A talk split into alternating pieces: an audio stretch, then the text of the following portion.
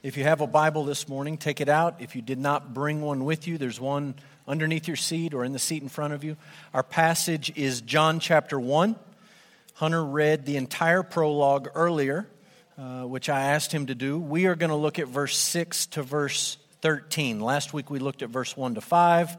This morning, 6 to 13. Next week will be 14 to 18. So, three weeks on John's prologue. While you find that passage, while you get your notes out, while you get settled, I would like you to think about your favorite Bible hero. Who is your favorite Bible hero? I grew up at Trinity Baptist Church in Amarillo, Texas. I matriculated through every class, from the bed babies all the way up through uh, young adult classes. And several times I remember Sunday school teachers asking us, Who is your favorite Bible hero? And I remember very clearly, uh, not exactly the grade, but I remember the room that we were in during Sunday school. It had to be second, third, fourth grade, something like that. The teacher said, I want you to draw a picture of your favorite Bible hero. And we're going to put these up on the wall. It was sort of like opening day activity, uh, first day of Sunday school type thing. And so there I was thinking, who, what am I going to put down? What am I going to draw? And I went with Noah, right? The boat and the animals and all that. I thought, this is pretty good. I can draw a picture of that.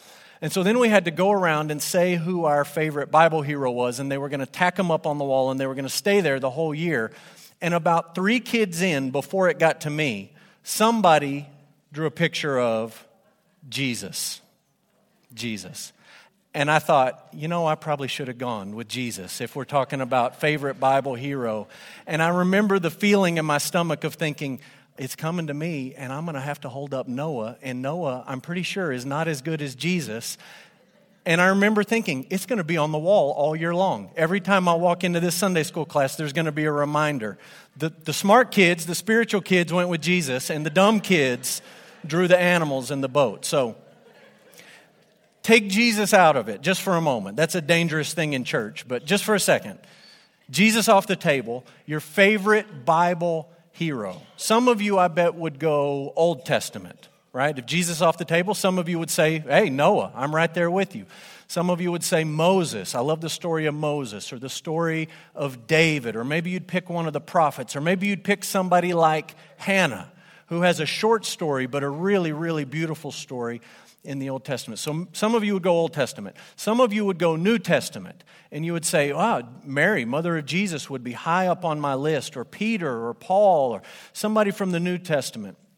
Whatever your list would look like, whatever your top 10 or 5 or 3 would be, I got to think John the Baptist should be in the discussion. Of all the people you could talk about, from Genesis all the way to the book of Revelation, all the Bible heroes not named Jesus, I think you got to give serious consideration to John. In fact, Jesus did. At one point, he said, There's not been anyone greater than John. John was a great, great man. And John is, in effect, what we're going to talk about this morning in this middle part of the prologue. A fascinating person if you could just sit down and talk if you could ask him a few questions, if you could sit down over lunch and just look this guy in the face and talk to him about what he did, about his experience as a follower of the Lord, and his relationship with Jesus. So let's talk about John the Baptist just a little bit. The name John, quote unquote John, in the Gospel of John, in the fourth Gospel, it always refers to John the Baptist, never to John the Apostle the man who wrote the gospel that we're reading. Does that make sense? When you're reading the fourth gospel and you see the name John, we're talking about John the Baptist, right? He never calls him John the Baptist or John the Baptizer. He always just calls him John. And the John who wrote the book John, who was one of the 12 apostles, he puts himself in the story at a couple of places, but he doesn't ever call himself John. He doesn't ever refer to himself by name. Typically, what he does is he says, This is the apostle Jesus loved. And some people look at that and say, well, he didn't want to name himself by name. Some people look at that and say he didn't want to make himself the center of the story. Some say he didn't want the confusion with John the Baptist. And some say he had a little bit of an ego and he thought he was sort of had this special relationship with Jesus that set him apart. The point is, John in this gospel is always John the Baptist. Here's a remarkable thing I just want you to think about. In each of the four Gospels Matthew, Mark, Luke, and John John the Baptist shows up early and often. He's not a side character, he's not supporting cast. He plays a major role in each of them. When you open the New Testament and you look at the Gospel of Matthew, you start off with the genealogy, and then you read the Christmas story, and as soon as you get through those two things, immediately you meet John the Baptist. When you go to the second Gospel, the Gospel according to Mark, Mark skips the genealogy, he skips the Christmas story, he passes on all the preliminaries, and he just says, I need to tell you about a guy named John. He just jumps right in with John the Baptist. Then you go to Luke. Luke starts off and he says, Here's how I did my research. Here's who I've interviewed. Here's how I've put this gospel together and why I've done it. And let me tell you about the birth of a baby, not Jesus, but John. John the Baptist. He starts with John the Baptist.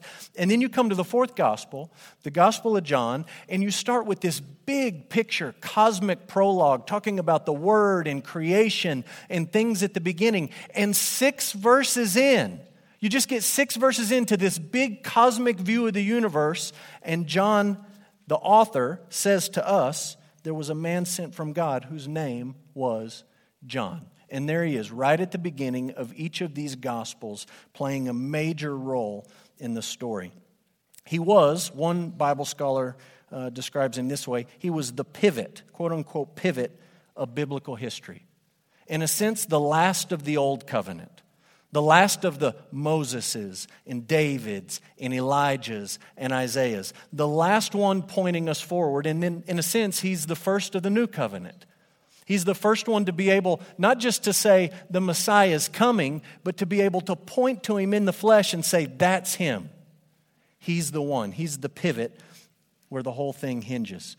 You understand his last name was not Baptist. That pains me to say that, but his name was not on the membership roll at First Baptist Jerusalem.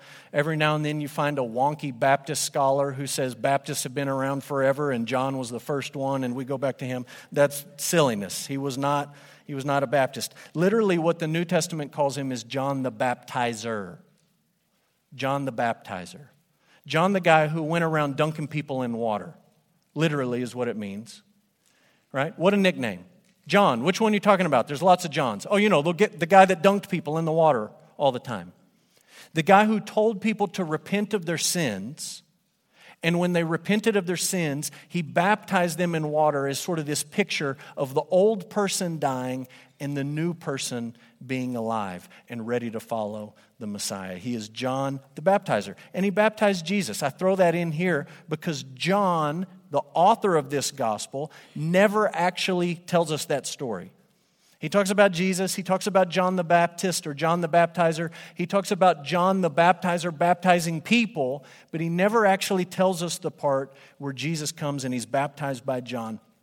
John thought it was ridiculous. Right? Jesus shows up and he says, I want you to baptize me. And John basically says, This is, you know, West Texas paraphrase, that's the dumbest thing I've ever heard. I'm telling people to repent of their sins and be baptized. Why in the world would I baptize you? You have no sin to repent of. You're the Messiah. You should be baptizing me. You've got this completely backwards. And you can look in Matthew, Mark, and Luke as they tell the story. Jesus says to him, I need you to do it. I want you to do it to fulfill all righteousness. And John consents and he baptizes him. The big idea of this passage doesn't have to do with John's nickname as the baptizer. It really doesn't have to do with, uh, you know, him arguing with Jesus in the waters of the Jordan River.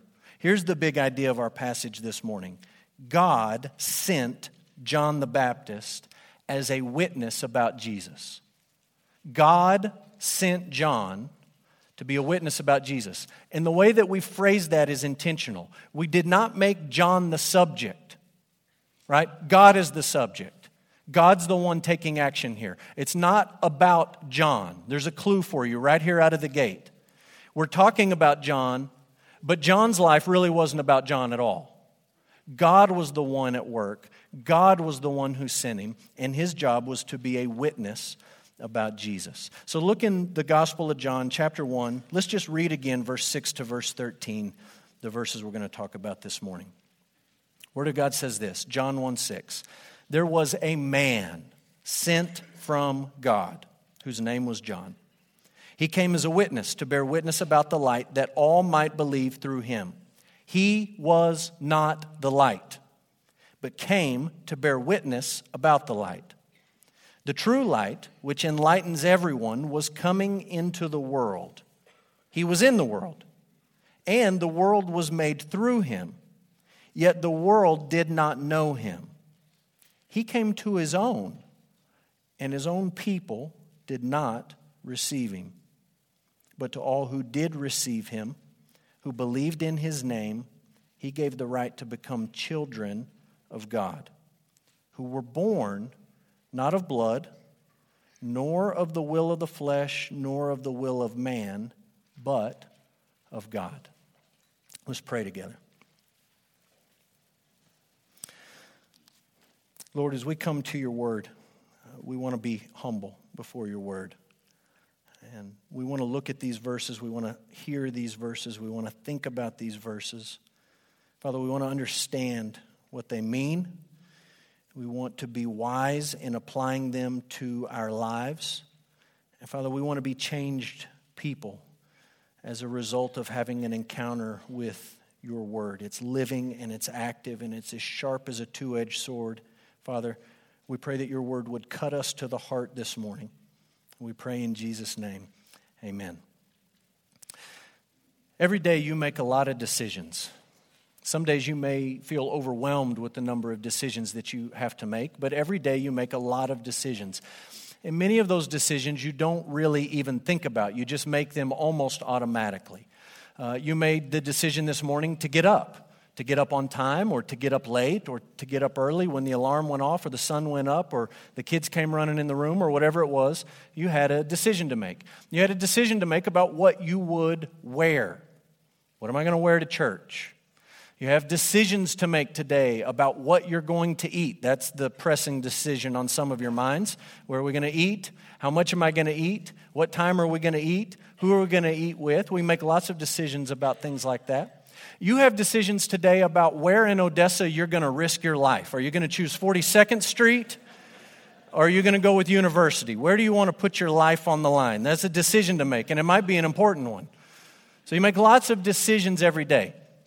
A lot of the decisions you make are very small, very insignificant, right? Sometimes you make a very seemingly small, insignificant decision, and then lo and behold, much to your surprise, you realize that was actually a big decision had a major impact on my life.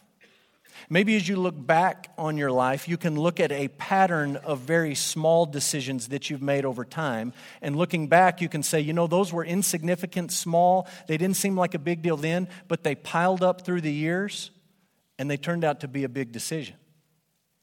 Sometimes in your life and in my life, you're faced with a decision that really is a biggie, and you know it. And going into it, you realize there's consequences here, right? If I do this, this is what is probably going to happen. If I do this, I might, I might have to give this up. You, you realize this, this big whopper of a decision is laid on your plate, and you know there's going to be a consequence either way. I want you to understand that when John the Baptist walked around 2,000 years ago and he preached out in the wilderness, he was calling people to make a decision. And in John's mind, this is the biggest decision that you could ever make. It was life changing and life altering in every way.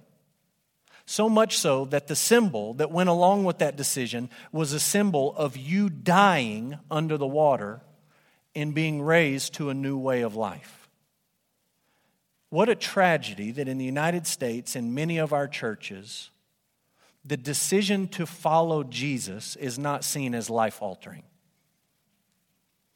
For most of us, we see it as eternity altering, right? I've punched my ticket, I've said the prayer, I got saved. Now I know that when I die, I get to go to heaven. And we say, my eternity has been changed. It's big, that's good.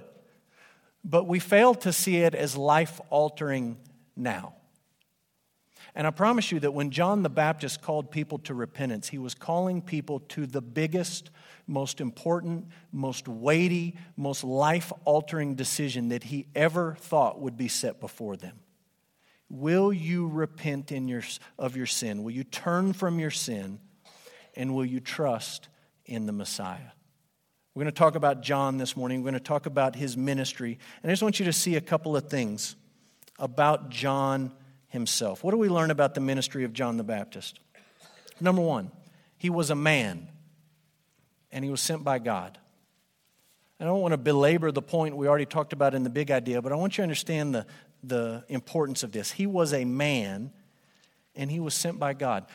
If you've got your Bible open, I want you to look at the passage we looked at last week and our passage this morning. I want you to see the contrast here because John, the author of this gospel, is trying to show you that Jesus, the Word, is not like John, the man. Look what he says in the opening verses. The Word existed in the beginning. In the beginning, the Word was there. And he was with God. He was there, present with the Father. The Word was with the Father. And he was the Father. He was God. He was part of the deity, the, the, the Trinitarian Godhead. He's talking about all these mysterious, amazing things we looked at last week. He's the creator. He says right here in verse 3 all things were made through him, through the Word. He created everything that exists. And He's painting this big picture of who the Word is. And then he comes to verse 6 and he wants to introduce us to John and he says, Let me tell you about a man. A man, a human being, just like you, in every way. Born with a sinful, fallen nature. When he fell down, he scraped his knee. He, he got the sniffles and the allergies. He had to go to sleep. He had to wake up. He had responsibilities. He was a man. There's this contrast of the eternal, cosmic, creating word, and set right next to it, a man sent from God. His name was John. When people said John, he turned around. Right? This is not a myth. It's not a fable. It's not some kind of fairy tale that we, we, we talk about, sort of made up stories to make ourselves feel better about spiritual things. This is a real man in history, a human being, and his name was John. And I just want you to think about the contrast that's being painted here. The God who, in the beginning, created every last square inch of the universe, the Word, in the beginning was the Word. And everything that is in existence, everything that's been created, came into existence through Him. He created all of it. Right? That God sent a man, a human. You might expect Him to send a, an angel or a cherubim or the host of heaven or some mighty delegation. And instead, He sends a man, a human being. The eternal creating word certainly did not need John the Baptist to do anything for him. But this is the way God works in the world. You've got to understand this. He is pleased to send men, women, boys, girls to carry out his will in the world. He could, with the snap of his finger, just make whatever he wanted to be, be. And yet he chooses to send a man. And he sends John. I want you to look at Matthew chapter 28. I want you to understand that you have been sent. Jesus says at the end of the Gospel of Matthew, Go therefore and make disciples of all nations. Go. I'm sending you. I'm not sending the angels on mission trips. The cherubim are not signed up to go to Kenya in a few weeks. They're not going. I'm not sending the host of heaven to take the gospel to the ends of the earth. You say, oh, but that would be so great. It would be dramatic. It would be quick. It would be easy. And Jesus says, I'm sending you. God sent John, and I'm sending you. You say, I'm inadequate for the task. So was John. And God sent him. And he was pleased to speak through this man. If you are a follower of Jesus, you have been sent. You may not have been sent with the exact same ministry that John the Baptist was sent with, but you have been sent. To be a Christian is to be one who has been sent. Either you've been sent across the street or you've been sent around the world, but all of us fall into this category. John 1 God sent a man named John. He was sent by God, and we have the same ministry. We have the same calling. We have the same sending on our lives to go, Does God need us to go? Absolutely not.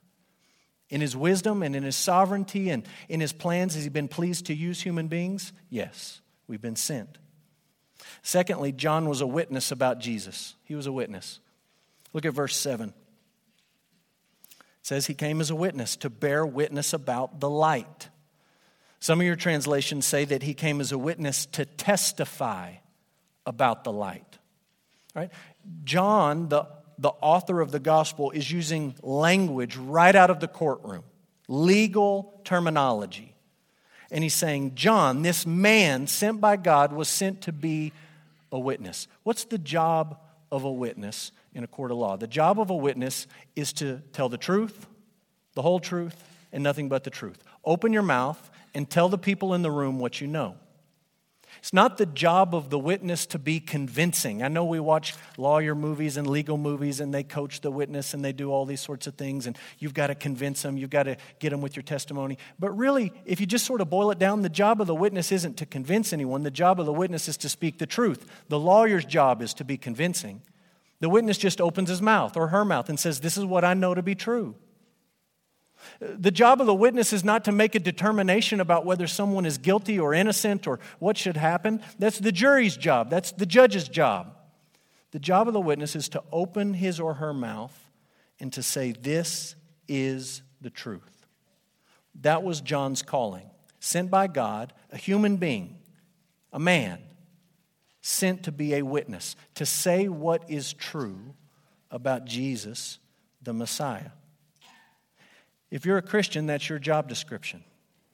Look at Acts chapter 1, verse 8.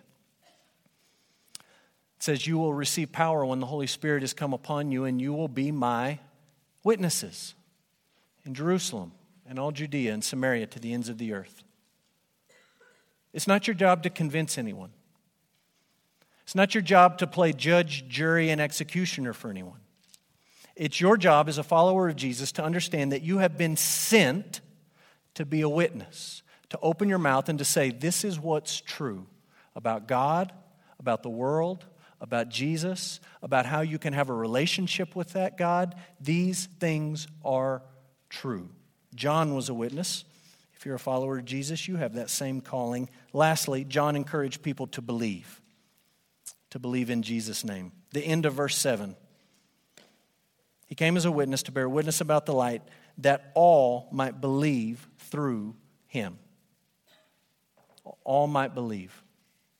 You say, I thought John preached repentance. I thought that's what he was mostly about is repentance and turning from your sin. It's true. He talked a lot about repentance, a lot. And he demanded, if you're going to respond to this message, you've got to repent. But John understood that if you truly repent, if you truly turn from yourself and your sin, you must turn to Jesus in faith. The two go together, the two cannot be separated. It is impossible for you to turn in faith to Jesus without first turning from your sin. You say, I thought John was mostly about baptism. I thought he just wanted people to line up and get dunked. He did call people to be baptized. But John understood that you can get baptized all day long. I mean, we can go up and down, up and down, up and down as many times as you want to go. We can do it in the Jordan River, we can do it in the Dead Sea, we can do it in the Red Sea, wherever you want to go. If you haven't repented and truly believed in the Messiah, it's worthless. It's just ritual, it's just a bath. John was sent by God, a human being, to be a witness to the truth so that people would believe the truth about Jesus. You put all those pieces together, you realize John's life really had nothing to do with John. I mean, we, we talk about him, and I, put, I mentioned him earlier and said, he's this great Bible hero. Jesus said, None has been greater in the kingdom of heaven than John. And we, we say, Oh, John, I'd love to meet John. What a great man, what a great hero. And if John could hear that, he would just cringe. Uh, he would just groan. And he would say, It's not about me. I don't deserve to be on the hero board. Right? None of it was about me, it was about Jesus. And John, the author of the gospel, gives us hints about that. He paints this picture of the eternal word, and then he says, Now let me tell you about a man. Not even a man who came on his own, a man who was sent by somebody else. He just came because God sent him. That's the only reason. and he was a witness. He was not the light. John the Baptist wasn't the light. It wasn't about him. It wasn't about accolades for himself or attention for himself. It was about pointing people to Jesus. He encouraged people to believe in Jesus, a man who was sent, a man who was a witness. So, if you understand that, you understand that God sent him, you understand that God sent him to speak the truth, your mind immediately goes to, well, what did he say? What was he about? What is this message that he was sent with that is so important? And I just want to, to give you a few thoughts about the gospel from this middle section of the prologue. What do we learn about the gospel? John, he's important. We want to know who he is. But more important is the message he preached, the Messiah that he pointed to. What do we learn here about the gospel? Number one, the gospel is a story of sin and rejection. Story of sin and rejection. Verse 10 and 11. It's talking about the light, and it says, The light was in the world, and the world was made through him, through the light, through the word. Yet the world did not know him. And he came to his own, and his own people did not receive him. The Bible explains this very early in the storyline, the third chapter of the book of Genesis, the first book of the Bible. It talks about Adam and Eve making the decision, rather than to listen to the Lord, to follow the Lord, to obey the Lord, to trust the Lord, to chart their own path, follow their own road. And in that decision, they plunge humanity into darkness and into sin and all of humanity becomes enemies with the Lord. Ever since that moment in Genesis 3, all the way up through the story of the Old Testament, all the way through the New Testament, up to 2018 in Odessa, Texas, 2019 in Odessa, Texas, human beings have been rejecting and ignoring God in the world that He created. We reject Him and we ignore Him. The Old Testament says that we look at creation and we know that there's a creator. We see the, the, the work of his hands, the work of his fingers, his glory is written in the sky, and we just ignore it. And we reject it. And we make the same decision that Adam and Eve made in the beginning to go our own way and to do our own thing. And in this early part of the Gospel of John, John has described it as darkness. He said, The light came, but he's implying that we are lost in darkness. He talks about the life coming. This life has come. We don't have it, we're dead. We're dead in our trespasses and sins. All of that condition gets summed up in Romans chapter 3 when Paul writes these words. What are we like apart from God's grace? Well, this is it. None is righteous, no, not one. No one understands. No one seeks for God. All have turned aside. Together they become worthless. No one does good, not even one. Their throat is an open grave. They use their tongues to deceive. The venom of asps is under their lips. Their mouth is full of curses and bitterness. Their feet are swift to shed blood. In their paths are ruin and misery. In the way of peace they have not known. There is no fear of God before their eyes. That's you and me, apart from God's grace. You say, well, that's not very flattering. It's not. You say, that's not very encouraging. It's not. But it's reality. It's what the Bible describes fallen humanity to be. None righteous, not a single one. No one seeking God everyone full of violence and cursing and bitterness and ugliness, and no one fearing the Lord. That's us. And if you don't get how bad our condition is as sinful human beings, you'll never be able to understand the gospel. You'll look at the gospel and you'll say, well, you know, that's sort of a churchy thing, and I guess that's the thing you do so you can go to heaven when you die. You don't want to go to hell. Nobody wants to go to hell, so you, you know, you do this stuff. If you don't get how bad our condition is, you never see the gospel as truly good news. You just see it as, you know, isn't that, isn't that for women and children? Isn't that Sunday school stuff? Isn't that, you know, you go, you do the little craft, you go to VBS, uh, you know, maybe you go to youth camp when you're growing up. Eh, it's just kind of childish stuff, right? We want our children to learn that stuff, but, eh, you know, what impact does that have on my life now? If you don't get this, you never understand the gospel. And right from the beginning, John chapter 1, the gospel according to John, he wants us to understand, before we get to all the good news, just how bad our condition really is. It's a story about sin and rejection. And it's so ugly, John points out, that when God did something about it and he sent Jesus, sent Jesus to save us, to give us light, to give us life, we rejected him too. He went to his very own people, and they wanted absolutely nothing to do with him. It's not surprising. That same story's been playing out ever since Adam and Eve in the Garden of Eden. We don't want anything to do with you, God. We'll do it on our own. Played out in Eden, it played out when Jesus came, it plays out in human hearts every single day all over the world. A story of sin and rejection. Secondly, it's a story, the gospel is a story about the Creator entering creation. We're going to talk about this a lot next week. This is a great mystery.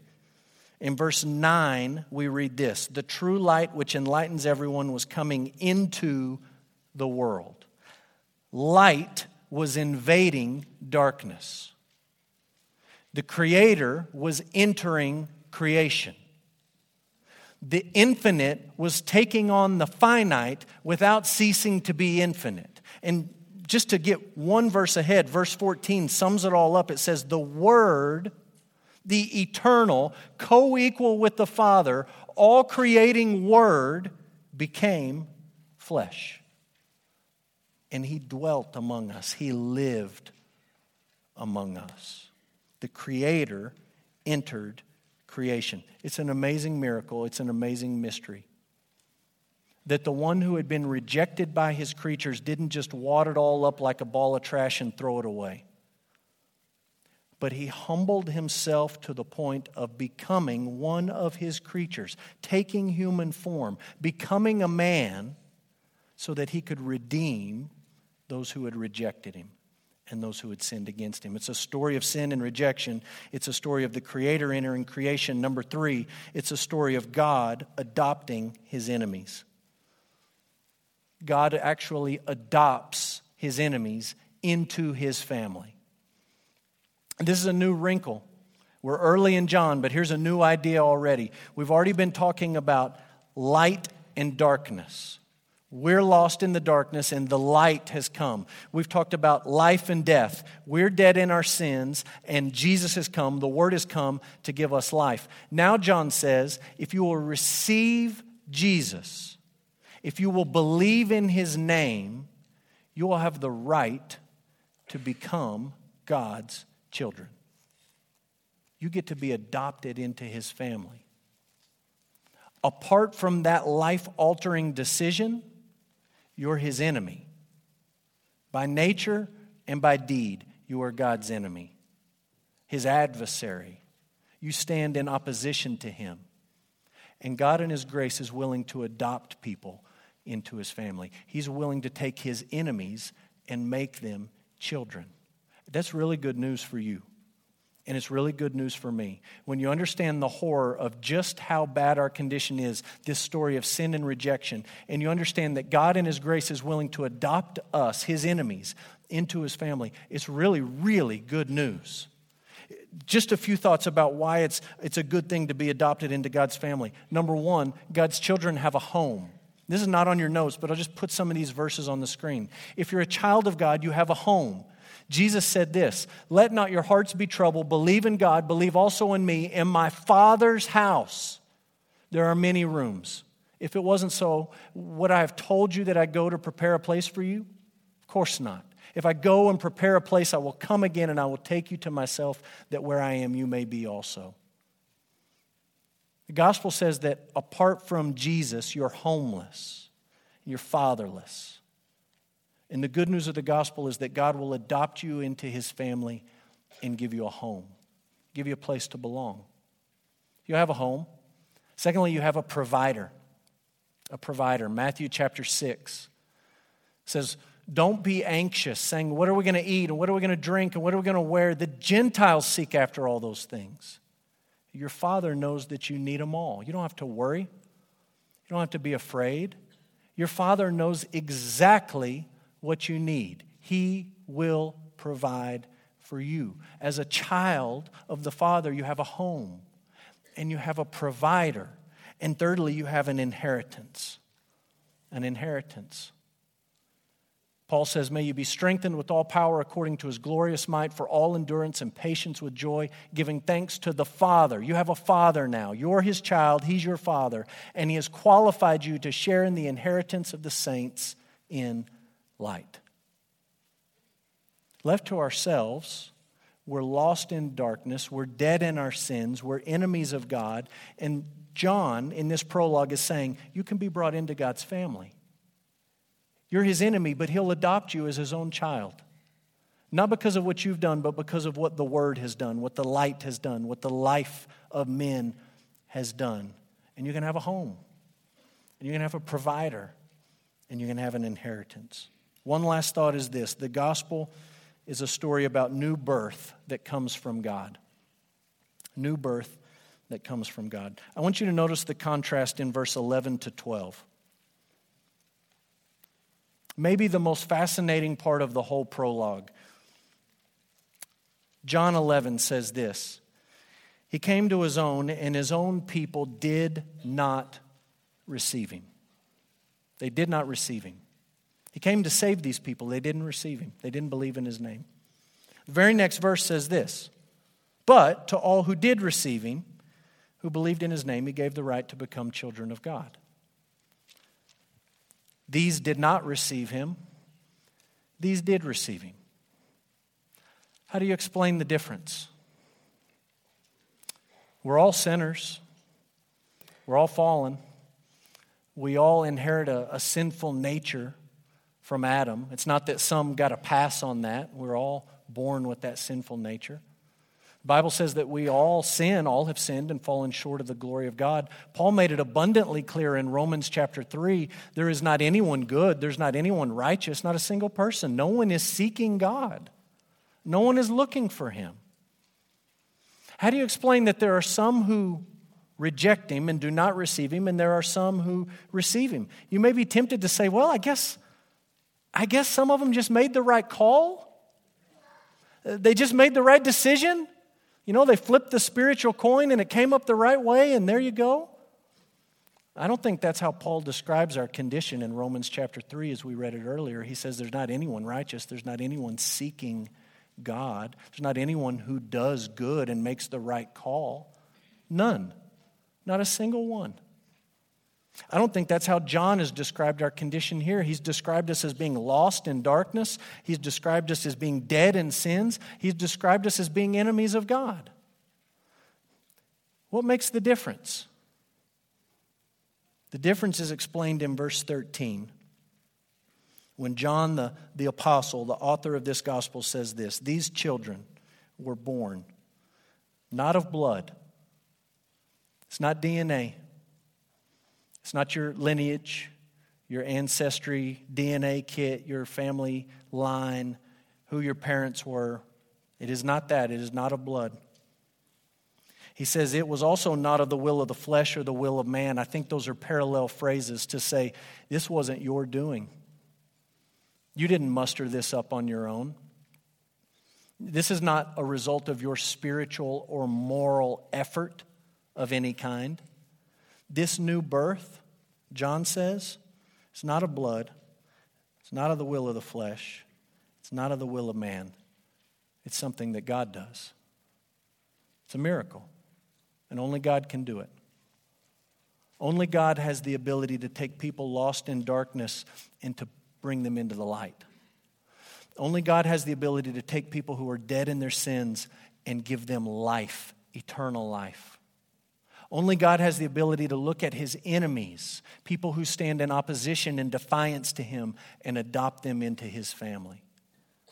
John says, How does this new birth take place? God does it. You hear that, I hear that, and you say, how do I know if He's done it in my life? If I can't do it myself, how do I know that God has done it in my life? And the answer is very simple. Very simple. Have you made the life changing decision to repent of your sin and believe in Jesus? Yes or no? If you have done that, it's not that you are smarter than the person sitting next to you. It's not that you are more spiritual than your unbelieving neighbor. It's that God has done a work in your life. And the result is you made the life altering decision to follow Jesus of Nazareth. It's not just eternity changing, it's life changing now. John puts it like this He swings the gospel gate wide open in verse 12, and he says, To all who received him, if you will receive him, to all who believed in his name, if you will believe in his name, you will have the right, literally the prerogative, the privilege, the standing to become children of God. That is most certainly eternity altering, but it is also life altering. I'm going to ask you to bow and we're going to pray.